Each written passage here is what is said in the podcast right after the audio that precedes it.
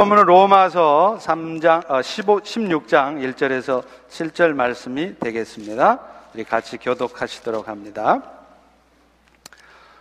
아, 읽겠습니다. 내가 갱그레아 교회 일꾼으로 있는 우리 자매 베베를 너희에게 추천하노니 너희는 주 안에서 성도들의 합당한 예절로 그를 영접하고 무엇이든지 그에게 소용되는 바를 도와줄지니 이는 그가 여러 사람과 나의 보호자가 되었습니다. 너희는 그리스도 예수 안에서 나의 동역자들인 브리스가와 아굴라에게 문안하라. 그들은 내 목숨을 위하여 자기들의 목까지도 내놓았나니 나뿐 아니라 이방인의 모든 교회도 그들에게 감사하느니라. 또 저희 집에 있는 교회도 문안해라. 내가 사랑하는 에베네도에게 문안하라. 그는 아시아에서 그리스도께 처음 맺은 열매니라. 너희를 위하여 많이 수고한 마리아에게 문안하라. 다 같이 내 친척이요 안드로니고와 유니아에게 문안하라. 그들은 사도들에게 존중이 여겨지고 또한 나보다 먼저 네. 아멘. 우리 말씀 듣기 전에 한번 옆에 분들하고 인사하시죠. 사랑하고 축복합니다. 그렇게 하면 인사하세요. 네. 안 했으면 앞으로 하겠습니다. 네. 음, 미국 사람들하고요, 우리 한국 사람들의 이 두드러진 차이가 하나 있습니다. 바로 어, 격려하는 일입니다. 미국 사람들은 자녀들에게나 주변의 사람들에게 참 칭찬과 격려를 많이 합니다. 어떨 때는요, 정말 닭살이 돋을 정도예요. 이것은 아마도 미국이라는 나라가 기독교적인 어, 배경에서 세워진 나라이기 때문일 것입니다. 그런데 이에 비해서 우리 한국 사람들은요, 참 칭찬과 격려에 인색해요. 체면과 형식을 중요시하는 그런 유교적인 환경 속에서 자라왔기 때문일 것입니다. 그런데 안타깝게도 이런 모습들이 교회 안에서도 나타난다는 것입니다. 미국에 이민 온 지 수십 년이 지났어도 원칙과 원리에 따라 일하는 법은 배웠으면서도요, 정작 기다려주면서 그 과정에서 격려하고 칭찬하는 법은 잘 배우지 못하는 것 같습니다. 아마도 미국 사회에서 살아남기 위해서 아주 치열하게 살아가다 보니까 자신도 모르게 그렇게 되어버린 것이 아닌가 싶습니다. 그러다 보니까요, 미국 교회보다 유난히 우리 한인 교회는 다툼과 갈등이 많습니다. 서로 격려하고 칭찬하는 부분이 약하기 때문이에요. 잘잘못을 가리는 것은 참 잘하는데 정작 실수해도 기다려주고 격려해주고 하는 이런 부분이 약해요. 그런데 여러분 알고 보면요 믿음이 좋다는 게 딴 게 아닙니다. 봉사 많이 하고 일 잘하는 것이 아니라 사실은 바로 이런 모습으로 살아가는 것이 믿음 좋은 것이에요. 왜냐하면 봉사 열심히 하는 것은요, 혹여 믿음이 좀 부족할지라도, 없을지라도, 타고난 성품 자체가 아주 부지런하고 성실한 사람이라면 봉사 열심히 할 수 있습니다. 그러나 기다려주고, 격려해주고, 축복해주는 것, 이것은요, 믿음이 없으면 절대로 할 수 없는 일이기 때문에 그렇습니다. 오늘 보면 로마서 16장을 보면 앞부분과 전혀 다른 분위기의 말씀들이 나와요. 바울은 앞부분에서는 신학적이고 비교적 딱딱한 얘기를 했습니다. 그런데 이제 16장에 들어서면서부터는 전혀 다른 분위기의 말씀을 해요. 자신들의 동역자들의 이름을 일일이 거명하면서 그들이 어떤 수고를 했는지를 기록하고 있는 것입니다. 여러분 사실 우리가 성경을 읽다 보면요. 진짜 안 읽고 싶은 부분이 있죠. 그냥 쑥 넘어가고 싶은 부분이 있죠. 어떤 부분입니까? 바로 오늘 16장처럼 사람 이름들이 쫙 나오는 부분이 그래요. 그런데도 사도 바울은 왜 이렇게 굳이 그들의 이름을 기록하고 있겠습니까? 예수님도 그러셨잖아요. 왼손이 하는 것을 오른손이 모르게 해라. 그렇게 하셨는데 왜 바울은 굳이 그들의 수고를 하나하나 기록하고 있겠습니까? 그것은 아마도 그들의 수고와 헌신에 대해서 격려해주고 칭찬해주고 싶어서 일 것입니다. 사실 여러분이 오늘 본문을 잘 읽어보시면요. 여기 나온 사람들 중에 정말로 칭찬을 받을 만큼 그렇게 대단하게 수고한 사람이 아닌 경우도 있어요. 어떤 경우는요, 심지어 바울의 사역에 도움이 되기는 커녕 바울에게 초반에는 방해가 되었던 사람들도 있습니다. 그런데도 바울은 그들의 수고를 감사하는 마음으로 일일이 기록하고 있다는 것입니다. 다들 힘들게 살아가는 거 알아요. 다 수고하는 줄 압니다. 그래서 우리는 종종 그런 수고에 대해서 격려하고 칭찬하는 일을 소홀히 할 때가 많습니다. 누구나 그 정도의 수고는 하는 것이고 또 어떤 면에서 보면 그렇게 수고하는 거 당연한 일이야. 이렇게 생각하기 때문일 것입니다. 그러나 오늘 본문에서 사도 바울은요, 그것을요, 굳이 표현하고 있습니다. 사실 가정 안에서나 교회 공동체 안에서도 이런 격려들이 필요해요.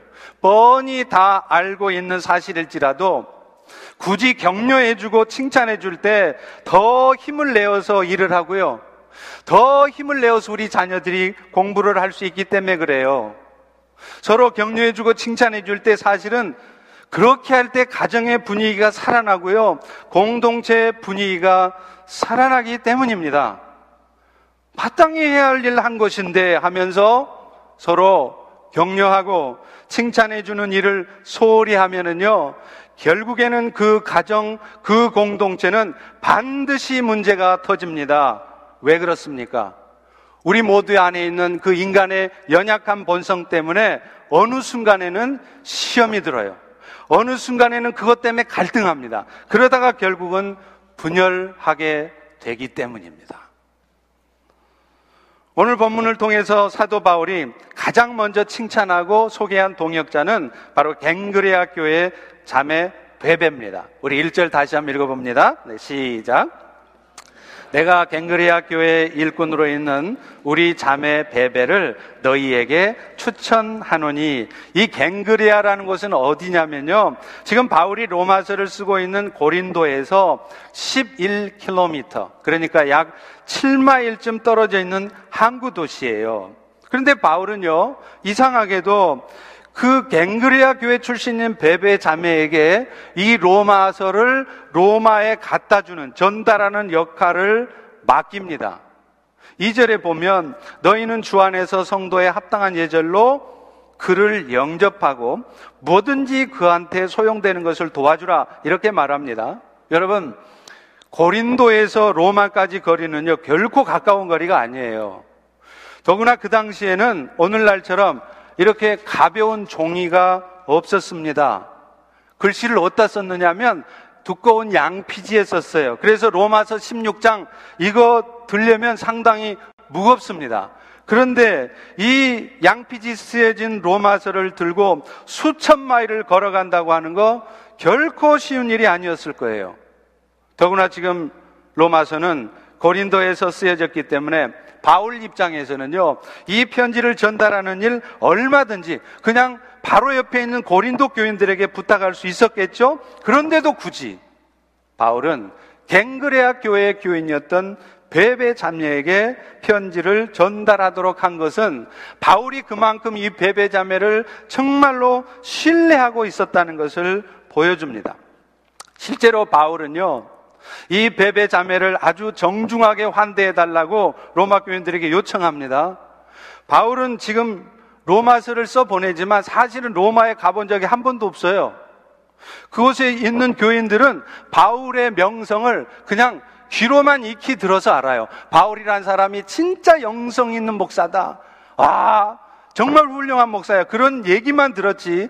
막상 바울과 면식해서 일대일로 얼굴을 본 성도들은 그리 많지 않습니다. 그런데도 바울은 지금 이 베베 자매를 환대해주고 그 자매가 뭐 필요한 거 있다 그러면 필요한 거 공급해 주라고 면식도 없었던 로마 교인들한테 특별히 부탁을 하는 거예요. 그만큼 베베에 대한 신뢰가 특별했다는 것입니다.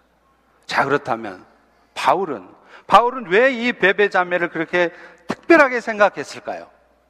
혹시 베베가 자매라서?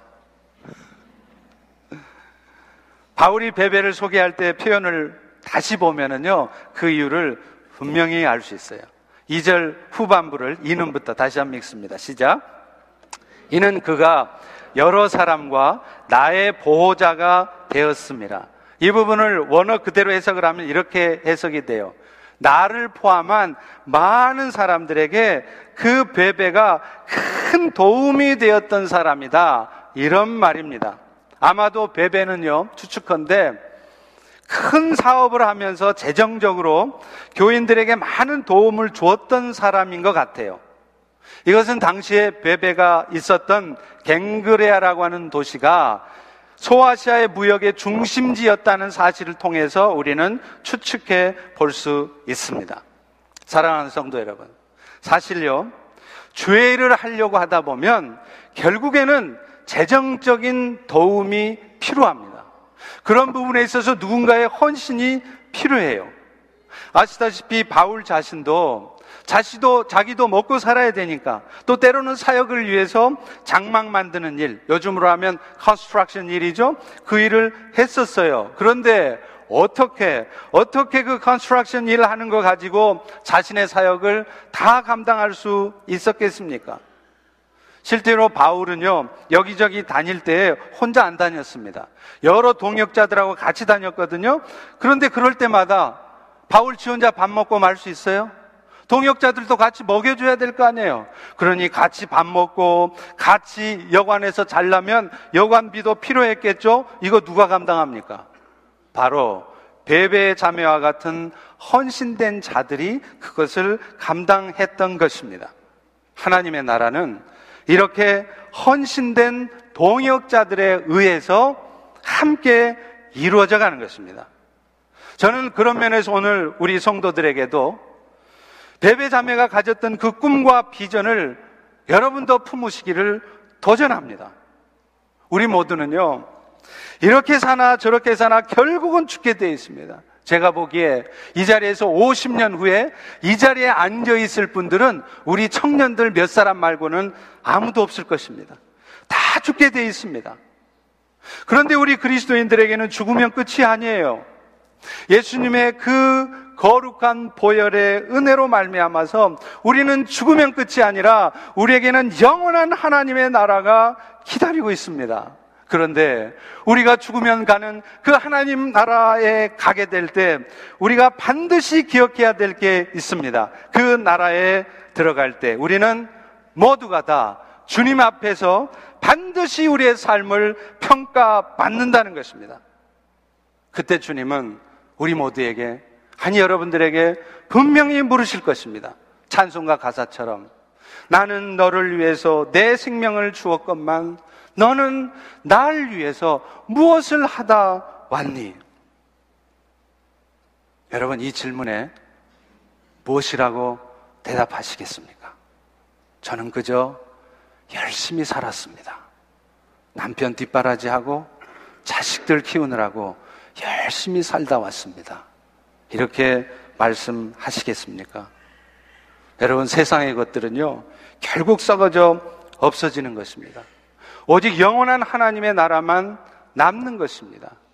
그러니 어떻게 하면 어떻게 하면 이 세상에서 폼나게 살아볼까를 고민할 것이 아니라 우리 모두는 이제 내 남은 인생 어떻게 하면 그 영원한 생명을 주신 예수님의 은혜에 보답하는 삶을 살 수 있을까?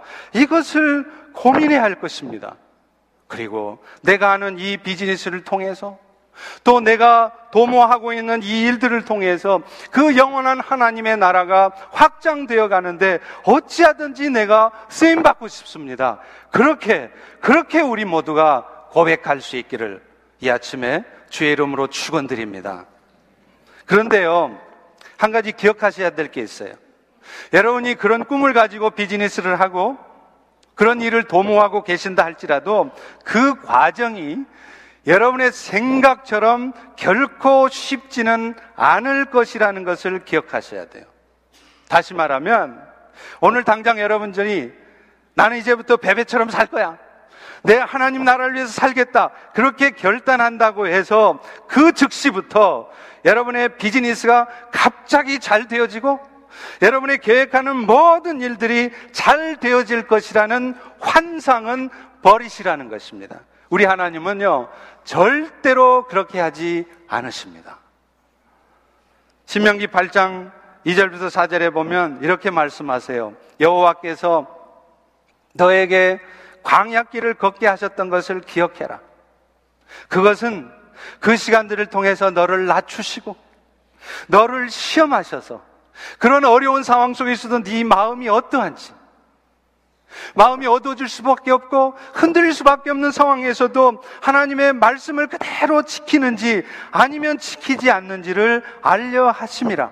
너를 낮추시고 너를 심지어는 배고프게 하시고 그러나 그 가운데서도 네 조상도 몰랐던 만나를 통해서 너에게 먹이신 것은 사람이 사는 것이 떡으로 사는 것이 아니라 여호와의 입에서 나오는 하나님의 말씀으로 하나님의 은혜로 사라진다는 것을 네가 네가 깊이 깨닫게 하기 위해서 오늘 또 너를 줄인 시간으로 힘든 시간으로 살게 하신다는 거예요. 그러면서 하나님은 또 말씀하십니다. 그렇지만 비록 네가 그런 테스트와 훈련의 시간을 겪는다 할지라도 결코 네 의복은 헤아려지지 않을 것이며 그렇다고 해서 네가 굶어 죽도록 나는 너를 놓아두지는 않을 것이다. 이렇게 말합니다. 사랑하는 성도 여러분, 우리가 아무리 여러분들이 결단하고 가셔도요, 여러분의 인생에 반드시 광야의 시간, 여러분들을 낮추는 시간, 줄이게 하는 시간이 있다는 것을 아셔야 돼요. 그런데 그 시간은 바로 하나님께서 여러분을 테스트하는 시간이십니다. 그리고 여러분들을 훈련하는 시간입니다. 그런 힘든 상황이 되어도 여전히 변함없이 말씀대로 사는지 아니면 금방 상황이 안 좋아지면 내 생각과 다른 상황이 오면 금방 마음이 변해서 조급해하고 그래서 결국은 자기 생각대로 자기 고집대로 자기 욕심대로 사시는 사는지를 하나님이 보시겠다는 거예요. 그리고 결국은 내가 할 수 있는 것은 아무것도 없다는 것을. 그래서 오직 하나님만이 하신다는 것을 깨닫게 하고 그래서 일이 안 될지언정 내 생각과 다른 상황이 있을지언정 그것 때문에 분노하거나 그것 때문에 염려하거나 두려워하는 것이 아니라 그럴수록 오히려 간절하게 하나님 앞에 도우심을 구하는 사람이 되게 하기 위해서 하나님은 오늘 또 여러분들에게 그 어려운 시간을 겪게 하시는 것입니다. 그러나 기억할 것은 그렇다고 네 발이 푸르트지는 않게 하시겠다 이렇게 말씀합니다. 오늘 사랑하는 성도 여러분들 중에 지금 그런 베베 자매 같은 꿈을 갖고 나름대로 비즈니스도 하고 있습니다. 어떤 일을 열심히 도모해 가고 있어요. 그런데 어려운 형편에 처해 계십니까? 이 말씀을 분명히 기억하십시오. 하나님은 결코 여러분의 꿈을, 꿈을 잊지 않으셨습니다. 그리고 결코 그 테스트와 훈련의 과정에서 여러분의 의복이 헤아여지도록 하지도 않으실 것입니다. 그러니, 그러니 여러분 염려하지 마십시오. 두려워하지 마십시오. 그리고 내 생각과 내 경험대로 하지 마시고 어찌하든지 하나님의 말씀대로 하십시오. 그럴 때 하나님은 여러분의 삶을 통해 놀라운 역사를 이루실 것입니다. 제가 지난 여름에 세계 한일 선교대에 참석할 때 강사, 강사로 오셨던 최복희 권사라는 분도 마찬가지예요. 언젠가 제가 한번 말씀을 드렸을지 모르겠습니다. 보온죽이라고 하는 외식 사업을 하시는 분인데 지금은 전 세계 25개국에요. 수천 개 branch가 있어요. 직영을 합니다. 그런데 이분 역시도요. 이렇게 엄청난 사업이 되어지기까지는 처음 시작할 때는 분명히 이런 비전을 품고 했음에도 불구하고 사업이 엎치락 뒤치락. 그래서 심지어는 일이 풀리지 않아서 길거리에 나앉아서 붕어빵 장사를 해야 될 때도 있었다고 합니다. 그런데 지나놓고 보니까 그런 시간들이 결국은 그분으로 하여금 그 최복이 권사님으로 하여금 베베자매처럼 어떤 형편에서도 흔들림 없이 하나님의 나라를 위해서 헌신하는 사람으로 만들어가는 시간이었다는 것을 깨달았다는 거예요. 그래서 그분은 지금은 주식회사 본죽을 통해서 나온 수익금을요 미련 없이 아무런 생각 없이 본 미션, 본 사랑이라고 하는 그 단체에 투자해서 그것을 사용합니다. 본 미션은 선교사들을 지원하는 단체입니다. 그래서 그 본 미션 선교센터에 가면 한꺼번에 20가정의 선교사들이 기거할 수 있는 그런 숙소가 있어요. 또 본사랑이라는 그런 재단법인을 설립해서 한국뿐만 아니라 전 세계 지금 어려운 형편에 있는 그런 사람들에게 먹을 것을 공급하고 있습니다. 사랑하는 성도 여러분, 여러분도 여러분도 이런 배배자매와 같은 꿈과 그런 비전을 품으실 수 있기를 주님의 이름으로 축원합니다. 이어서 바울은요 브리스길라와 아굴라를 또 소개를 해요. 이들은 바울을 위해서 목숨을 건 사람들이었습니다. 3절과 4절 한번 같이 읽어봅니다. 시작. 너희는 그리스도 예수 안에서 나의 동역자들인 브리스가와 아굴라에게 문안해라. 그들은 내 목숨을 위해서 자기들의 목까지도 내어놓았나니 나뿐 아니라 이방인의 모든 교회도 그들에게 감사하느니라. 이 브리스가와 아굴라가 어떤 사람인가는 사도행전 18장에 보면 잘 언급이 되어 있어요. 그들은 사도 바울이 고린도 교회에 있을 때 처음 만난 사람들이었습니다. 그런데 이 부부는 원래는 고린도에 있는 게 아니고 본도라고 하는 도시에 살고 있었습니다. 그런데 로마 황제 클라우디우스가 모든 로마 영토에 사는 유대인들은 다 나가라. 그래서 쫓겨갔어요.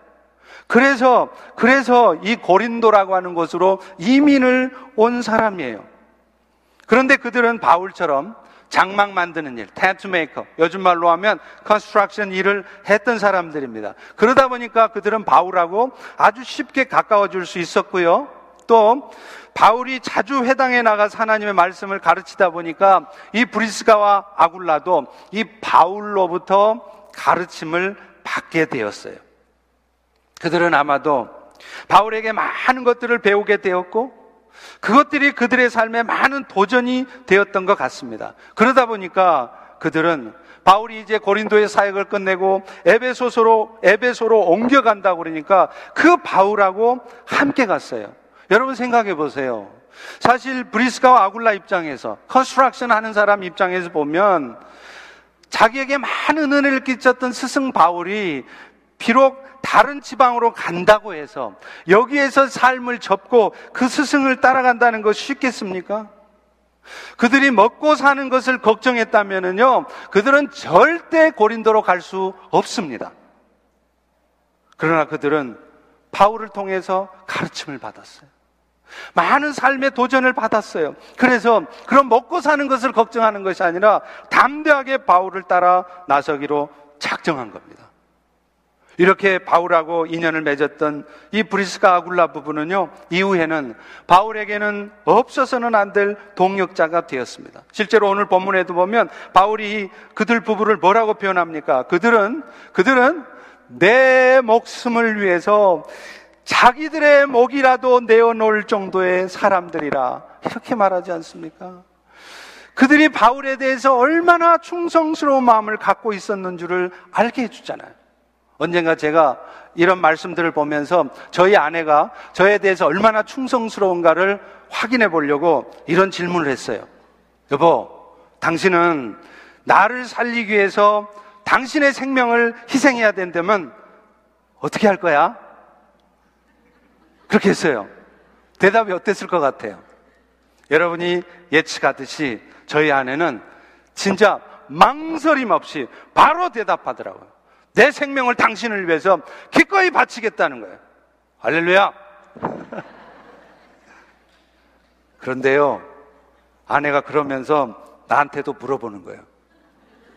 그러면 당신은 순간 제가 움찔했습니다. 그렇지만 우리 속담에 오는 말이 고우면 가는 말도 고와야 되지 않겠습니까? 그게 사람의 도리죠. 그래서 그럼 나도 그럴 수 있지 라고 영혼 없는 대답을 했습니다. 한국에 섬기던 교회 성도님의 부모님을 제가 신방을 하려고 지방을 내려간 적이 있었어요. 가는 동안 그 형제로부터 자기 부모님에 대한 얘기, 또 부모님들이 섬기는 시골교회 얘기를 들었어요. 그런데 지금 그 부모님이 다니신다고 하는 시골교회가 제가 들어도 참 문제가 많아 보이더라고요. 출석교회는 몇십 명도 안 되는데 한국 시골교회가 다 그렇잖아요. 그런데 몇십만 불이 들어가는 교회당을 지어 놓고서는 재정이 감당이 안 되니까 아마도 목사님이 여러 면에서 조급한 모습을 보이고 계셨던 것 같습니다. 그런데요, 그 부모님을 직접 만나 뵙고 대화를 나누는데 제가 정말 깜짝 놀랐어요. 그 부모님이 자신이 섬기는 교회에 대해서나 목사님에 대해서 일절 부정적인 얘기를 안 하시는 거예요. 제가 분명히 당신의 아드님으로부터 교회가 어떤 힘든 상황에 있는지 내가 다 들었습니다. 라고 분명히 말씀을 드렸는데도 말입니다. 다른 사람들 같으면, 목사님, 목사님이 그럴 수 있어요? 목사님, 교회가 이래도 되는 거예요? 하면서 한동안 열변을 토했을 것입니다. 그런데 그분은요, 하시는 말씀이 저희 목사님은요, 참 말씀이 좋으세요. 좀 약한 부분도 있긴 하지만 어디 약점 없는 사람이 있나요? 이러시는 거예요. 물론 목회자들은 우리 평신도들보다 훨씬 더 높은 도덕적 기준을 가지고 살아야 합니다. 그래야 성도들도 그 목회자를 보고 삶에 도전을 받을 것 아닙니까? 그런데 안타깝게도요, 오늘날 목회자들의 모습 속에는 약한 모습이 있어요. 그런데 그럴 때도 그런 목회자를 위해서, 그런 연약한 목회자를 위해서 성도들이 오히려 간절한 마음으로 기도해 줄 수 있다면 아마도 하나님은요, 그런 성도들의 간절한 기도 때문에라도 그 뭔가 잘못되어 가고 있는 목회자, 그 잘못되어 가고 있는 그 교회를 반드시 회복시켜 주실 것이라고 저는 믿습니다. 브리스가와 아굴라처럼 목회자를 위해서 목숨까지 내어놓을 정도는 아닐지라도 저는 여러분들에게 부탁을 드립니다. 저 역시 부족한 사람입니다. 한계를 느낍니다. 저 혼자 절대 목회할 수 없습니다. 제가 부족한 모습을 보이거들랑 약한 모습이 보여질지라도 그런 저를 위해서 여러분 안타까운 마음과 간절한 마음으로 저를 위해서 먼저 기도해 주실 수 있기를 간절히 소망합니다. 여러분의 도우심이 없으면 저는 결코 결코 하나님이 기뻐하시는 건강한 교회를 이끌어 갈 수 없기 때문입니다. 브리스가와 아울라는요, 또 예배 장소를 위해서 자신의 집을 내어놨던 사람들이에요. 오늘 본문 전반부를 보십시오. 또 저희 집에 있는 교회에도 문안해라. 그 당시의 교회는요, 대부분이 가정교회였습니다. 그래서 누군가가 자기 집을 예배 장소로 내놓으면 그곳에서 사람들이 모여서 예배를 봐요. 그런데 오늘 본문에 보면 브리스가하고 아굴라가 바로 사람들이 모여 예배를 드릴 수 있도록 자기 집을 내어놨다는 것을 알 수 있습니다. 브리스가와 아굴라가 도대체 얼마나 큰 집을 갖고 있는지 저 모르겠습니다. 성경에도 안 나와요. 그러나 분명한 것은 그들이 지금 tent maker로 살지 않아요? construction 일을 하잖아요? 그러면서도 바울과 함께 교회 일을 열심히 섬겼다는 것을 보면 10중 8구는 큰 돈은 못 벌었을 것 같아요. 그러니 당연히 그들의 집이 컸을 리도 없죠? 그런데도, 그런데도 그들은 자신의 집을 성도들이 모이는 장소로 내어놓습니다. 사실 여러분, 내 집에 다른 사람이 오면 불편해요. 그렇잖아요. 또 내가 쓰던 물건을 다른 사람들이 쓴, 다고 생각하면 그거 굉장히 불쾌하게 생각하는 분들도 있습니다. 그런데도 그들은 기꺼이 자기 집을 내어놓습니다. 여러분, 하나님의 나라는 이런 분들의 헌신을 통해서 이루어져 가는 것입니다. 실제로요, 중국의 농촌교회를 가보면 대부분의 가정교회들이 이렇게 브리스가처럼 자신의 집을 내어놓은 집들이에요. 저도 중국에 사역할 때 중국의 하남성에 있는 농촌 가정교회 때문, 가정교회 집회 때문에 간 적이 있어요. 저녁 늦게 도착을 해가지고 저녁에는 몰랐는데요. 아침에 일어나 보니까 제가 잔 곳이, 잔 곳이 소 외양간이더라고요. 세상에나. 어쩐지 자는데 소 울음소리가 음 들리는 거예요. 근데 너무 가까이 들린다 싶었어요. 그 아침에 눈 떠서 보니까 세상에 소가 제 침대 바로 옆에서 혀를 낼름낼름 하면서 저를 쳐다보고 있는 거예요. 그런데 여러분, 그렇다고 그래서 명색이 그래도 먼 데서 온 강사인데 강사에게 이런 잠자리를 마련했느냐고 말할 수가 없습니다. 왠 줄 아세요? 그분들은 제가 잠시 겪는 불편하고는 비교할 수 없는 불편함을 그것도 몇십 년 동안 오랫동안 감수해 오신 분들이기 때문입니다. 생각해 보십시오. 자기 집을 예배 장소로 내어놓으면 얼마나 많은 불편한 일들이 있겠어요. 매주 100명 가까운 성도들이 찾아와서 그 열악한 환경, 화장실이야 뭐야 그야말로 난장판을 만들고 갈 텐데 그것을 한두 번도 아니고 수십 년을 겪는다고 생각해 보십시오. 그러나 우리 주님은 마태복음 19장 29절에 이렇게 말씀하세요. 누구든지 내 이름을 위해서 집이나 형제나 자매나 부모나 자식이나 전토를 벌인 자마다 여러 배를 받고 또 영생을 상속하리라. 무슨 말이에요? 얼른 보면 손해 같은데 이게 손해가 아니라는 말입니다. 무엇보다도 하늘의 상급이 있다는 것이에요. 또 하늘의 상급뿐만 아니라 세상에 이 땅에서조차 하나님은 그런 일을 하는 사람들에게 여러 배로 보상하신다고 말씀해요. 사실 우리가 받은 은혜를 생각하면 그 보상 받고 안 받고가 뭐가 중요합니까? 영원한 생명의 은혜를 빚졌는데 그게 무슨 대수예요? 그냥이라도 할 수 있어야 되잖아요. 그런데 우리 주님은 그게 손해 나는 게 아니라는 거예요. 네가 손해 보는 것 같지만 희생한 것 같지만 내가 너에게 다른 사람을 통해서 다른 방법을 통해서 네가 손해 본 몇 배를 갚아 주시겠다고 분명히 약속하고 있기 때문입니다. 사랑하는 성도 여러분, 오늘 여러분은 이렇게 브리스가와 아굴라처럼 주님을 위하여서 여러분을 기꺼이 내어놓으실 수 있으십니까? 마지막으로 바울이 소개하는 또 특별한 사람이 하나 있어요. 바로 안드로니고하고 유니아입니다. 우리 7절을 같이 한번 읽습니다. 시작. 내 친척이요 나와 함께 갇혔던 안드로니고와 유니아에게 문안하라. 그들은 사도들에게 존중이 여겨지고 또한 나보다 먼저 그리스도 안에 있는 자라. 이 사람들은요, 사실 사도 바울이 감옥에 갇혀 있을 때 바울하고 함께 갇혔던 사람들이에요. 그런데 그들을 소개할 때 바울은 이 사람들에 대해서만큼 특별한 표현을 하나 써요. 그게 뭡니까? 그들은 사도들에게조차 존경받는 사람이었다는 겁니다. 사실은요, 저도 아주 늦게는 아니지만 비교적 늦게 예수님을 영접했어요. 32살 나이에 영접했습니다. 그러다 보니까 제가 섬기던 교회 성도님들 중에는 저보다 훨씬 전에 예수님을 영접했고요. 마치 오늘 안드로니고와 유니아처럼 신앙적으로 보면 저보다 훨씬 더 성숙한 분들도 계십니다. 저는 직업이 목사입니다. 그러니까 어쩔 수 없이라도 먹고 살려면 성경 말씀 연구를 해야 돼요. 연구 안 하면 쫓겨나니까. 그런데, 그런데요, 목사도 아니면서 나보다 더 성경을 잘 알고 있는 성도들도 있다는 거예요.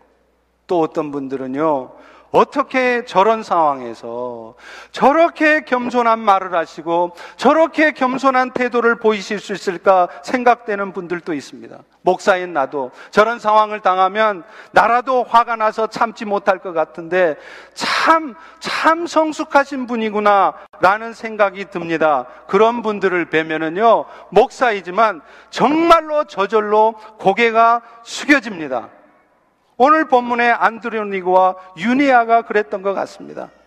여러분, 우리 모두가 다 그리스도 안에서 존귀한 자입니다. 그러나 정말로 정말로 신앙적으로 성숙하셔서 목사에게서조차 존경을 받을 정도로 성숙한 사람은 그리 많지 않은 것 같습니다. 저는 아직도 기억나는 분이 한 분 계세요. 제가 전도사 시절에 제가 섬기던 교회 그 새벽 기도에 오시는 분들을 이 태워다 드리고 태워오고 해서 교회 승합차를 운전을 했었습니다. 그런데 그때요, 정말 기억나시는 권사님 한 분이 있었습니다. 이 권사님은 차를 탈 때나 내릴 때나 항상 감사하시대요. 감사, 감사, 감사, 감사. 아시다시피 우리 한국의 정서는 감사한 일이 있어도 말로 잘 표현 안 하잖아요. 뭐 다 그런 줄 알지 뭐 이러잖아요. 그런데 이분은요, 뭐가 그렇게 감사한 일이 많은지 감사하다는 말을 입에다 달고 다니세요. 그분이라고 기분 나쁜 일 없겠습니까? 그분이라고 판단되는 일 없겠어요? 그분이라고 화나는 일 없겠어요? 그런데 그분은 항상 감사한다는 말만 하십니다. 제가 그분을 뵈면서 단 한 번도 그분의 입에서 남을 판단하거나 폄하하는 말을 부정적인 말을 하시는 것을 한 번도 들어보신 적, 들어본 적이 없습니다. 젊은 제 입장에서는요, 그런 생각이 들었어요. 저분은 틀림없이 자식들도 다 잘 되고 삶의 어려운 일은 하나도 없나 보다. 그러니 저렇게 감사하다는 말을 하지. 그게 아니라면 자신이 아주 신앙적인 사람이라는 것을 나타내 보이려고. 그래도 명색이 권사니까 하면서 속으로는 감사 별로도 안 되는데 불평스럽고 불만이 많은데 억지로 감사하다는 말을 하고 있든지 둘 중에 하나다. 그렇게 생각했습니다. 그런데요, 그게 아니었습니다. 나중에 보니까 그분 자신이 류마티스 관절염 때문에 오랫동안 무릎이 아파서 고생하고 계셨고요. 자식들도 다 잘 된 게 아니더라고요. 자식 중에 하나는 나이가 들어서도 결혼도 못하고 오랫동안 만성적인 질병 가운데 있는 자녀도 있었습니다. 경제적으로도 그렇게 넉넉하지 못했어요. 그런데도 그분은 항상 감사하다는 말만 하시는 거예요. 제가 그분과 대화를 나누면서 정말 궁금했어요. 그래서 물어봤습니다. 권사님, 권사님은 뭐가 그렇게 감사한 일이 많으세요? 그랬더니 그분이 대번에 이렇게 대답하시는 거예요. 전도사님, 감사하고 말고요. 무엇보다도요. 억만 죄 가운데 영원한 형벌을 받아 마땅한 나였는데 예수님의 그 십자가의 보혈의 은혜 때문에 영원한 생명을 얻었는데 이게 감사하지 않고 뭐가 감사하겠습니까? 그것뿐입니까? 천국 가기 전까지 이 땅에 사는 동안에도 우리 주님은 분명히 우리에게 항상 최선의 것으로만, 최선의 상황으로만 우리 삶을 이끌어 주신다고 약속하셨는데 그 약속을 오늘 또 이루고 계시는데 내가, 내가 감사하지 않을 일이 어디 있어요 하시는 거예요. 제가 그 말을 들으면서 정말 부끄러웠습니다. 최종이 부끄러웠어요. 그야말로 오늘 본문의 안드로니고와 유니아처럼 고개가 절로 속여졌습니다. 여러분, 진정한 믿음이라는 것은요, 어설픈 사람의 모습을 보는 것이 아니라 그 어설퍼 보이는 사람 안에서도 지금도 역사하고 계시는 주님을 보는 것, 이것이 진짜 믿음의 사람입니다. 악한 사람을 보는 것이 아니라 그 악한 사람에게도 임하셔서 그 악한 사람을 바꿔놓으시고 그래서 그 정말 악했던 그 사람을 통해서 세상을 뒤집어 놓으실 수 있는 그 주님을 바라보는 것 이것이 진짜 믿음이에요. 어둡고 답답해 보이는 상황을 보면서 불평하고 원망하고 분노하는 것이 아니라 그 순간에도 약속의 말씀을 붙드는 것이 믿음입니다. 내 생각에는 뭔가가 부족해 보이고 심지어 잘못되어 보이는 그런 상황에서도 우리에게는 항상 최선의 것으로만 주신다고 약속하시고 그래서 오늘 또 그 모든 상황을 잘 되어지는 상황으로 올바른 상황으로 이끌어가고 계시는 주님을 바라보면서 실망하지 않는 것 이것이 믿음입니다.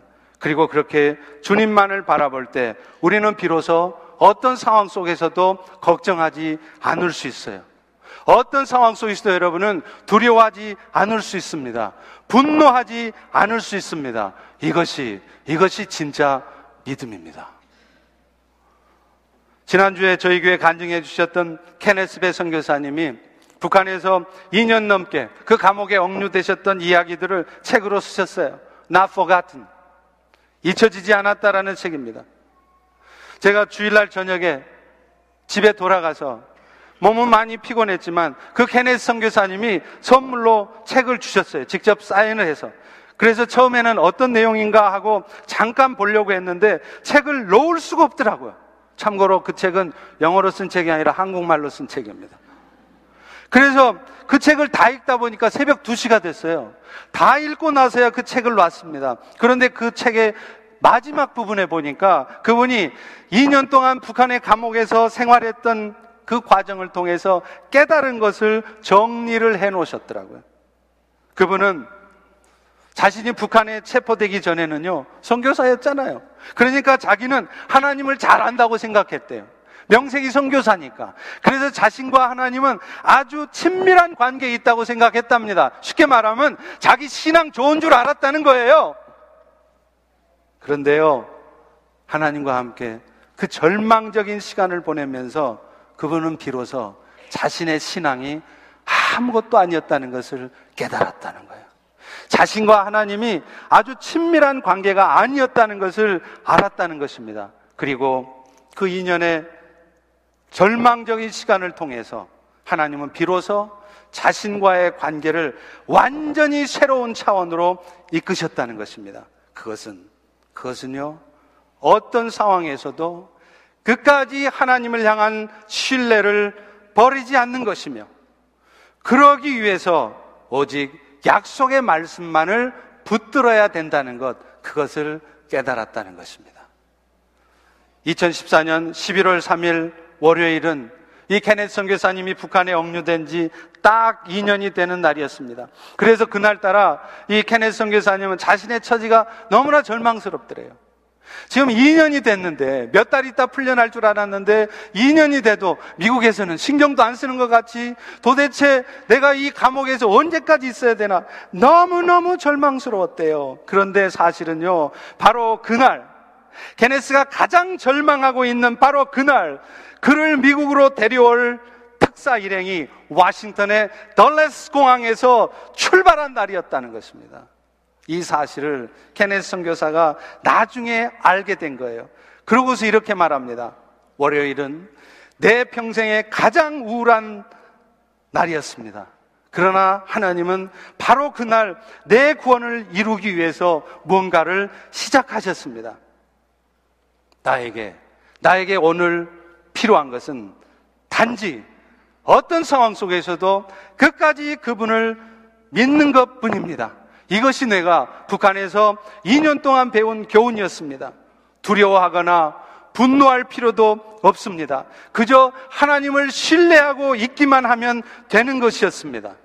내가 혼자인 것처럼 느껴지고 내가 잊혀졌다고 느껴진 날도 있었지만 하나님은 단 한순간도 나를 잊으신 적이 없었습니다. 그분은 내가 알지 못하는 사이에 이미 계획을 세워놓고 계셨고 그 계획을 우리의 시간표가 아닌 당신의 시간표대로 아름답게 이루어가고 계셨을 뿐입니다. 이렇게 쓰고 있습니다. 여러분, 기독교 역사에서요, 시대를 바꾼 사람들은 똑똑한 사람들이 아니었습니다.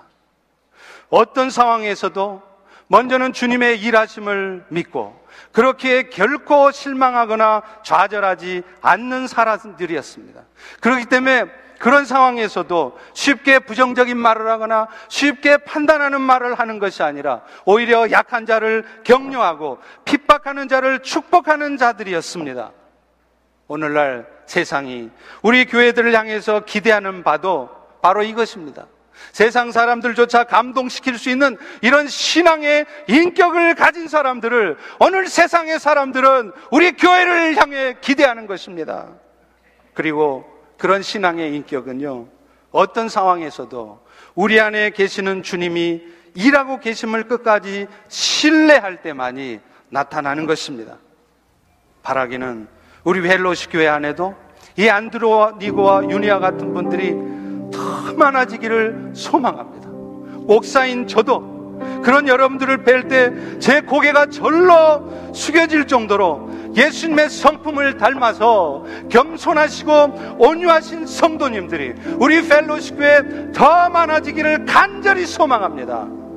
그래서 그래서 그런 우리들을 통해 이 땅에 교회에 실망하고 이 땅에 목사들한테 실망하고 하나님께 실망한 채로 아무런 소망도 없이 살아가는 저 죽어가는 수많은 영혼들을 살려내는 그런 우리 펠로시 교회 우리 모두가 되기를 주님의 이름으로 간절히 축원합니다. 이제 이 시간 우리 다 일어나셔서 함께 찬양하겠습니다. 사랑하는 나의 뭐죠? 예, 사랑하는 뭐 하여튼 찬양하겠습니다. 사랑하는 나의 아버지.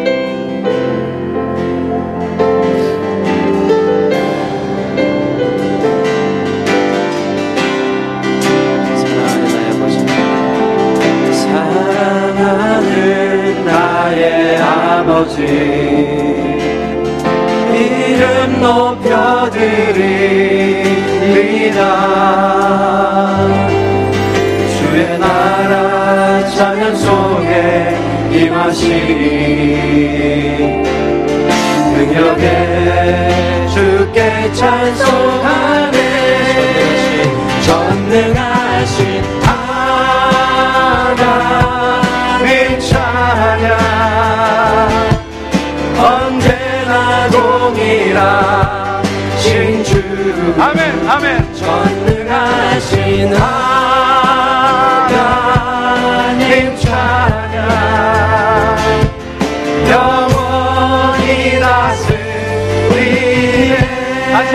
찬양합니다 사랑하는 나의 아버지. 사랑하는 나의 아버지. 우리 이름 높여드리기 원합니다. 이름 높여드립니다. 주의 나라 찬양 속에 임합니다. 주의 나라 찬양 속에 임하시. 능력에 주께 찬송하네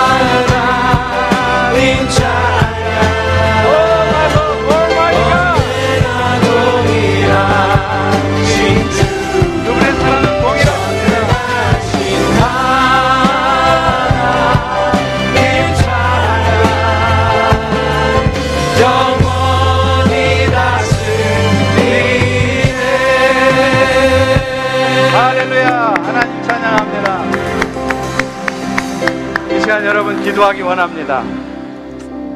여러분 예배는요 설교 말씀만 예배 아닙니다. 찬양도 예배예요.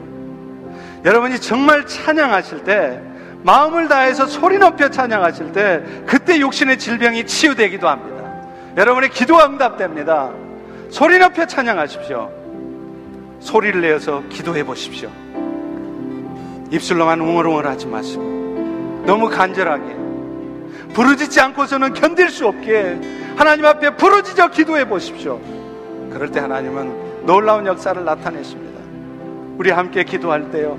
그렇습니다, 주님. 주님이 그렇게 분명히 살아계시는데 예수님이 우리를 십자가를 통해 구원시켜 주셨을 뿐만 아니라 내가 연약하다는 것을 알기 때문에 내가 부족하다는 것을 알기 때문에 오늘 또 영으로 우리 안에 들어오셔서 결코 우리를 떠나지 않으시고 우리를 책임지신다는데 하나님 내가 너무 많은 염려 가운데 있었습니다. 사람의 생각 가운데 너무 두려워했습니다. 그래서 내 눈앞에 있는 현실 때문에 분노했습니다. 어둠에 빠져 있었습니다. 하나님, 다시 한번 우리를 그리스도의 빛으로 나올 수 있도록 도와주시옵소서. 그래서 그 전능하신 하나님을 의지하고 예수 그리스도의 그 충만한 빛으로 말미암아 오늘 이 순간 내 마음속에 모든 염려와 두려움과 분노가 사라지고 주님의 평강이 주의 은혜가 충만하게 도와 주시옵소서. 우리 다 같이 통성으로 기도하겠습니다. 할렐루야 아버지 하나님. 올라바타 하나님 도와주시옵소서. 아버지 하나님 도와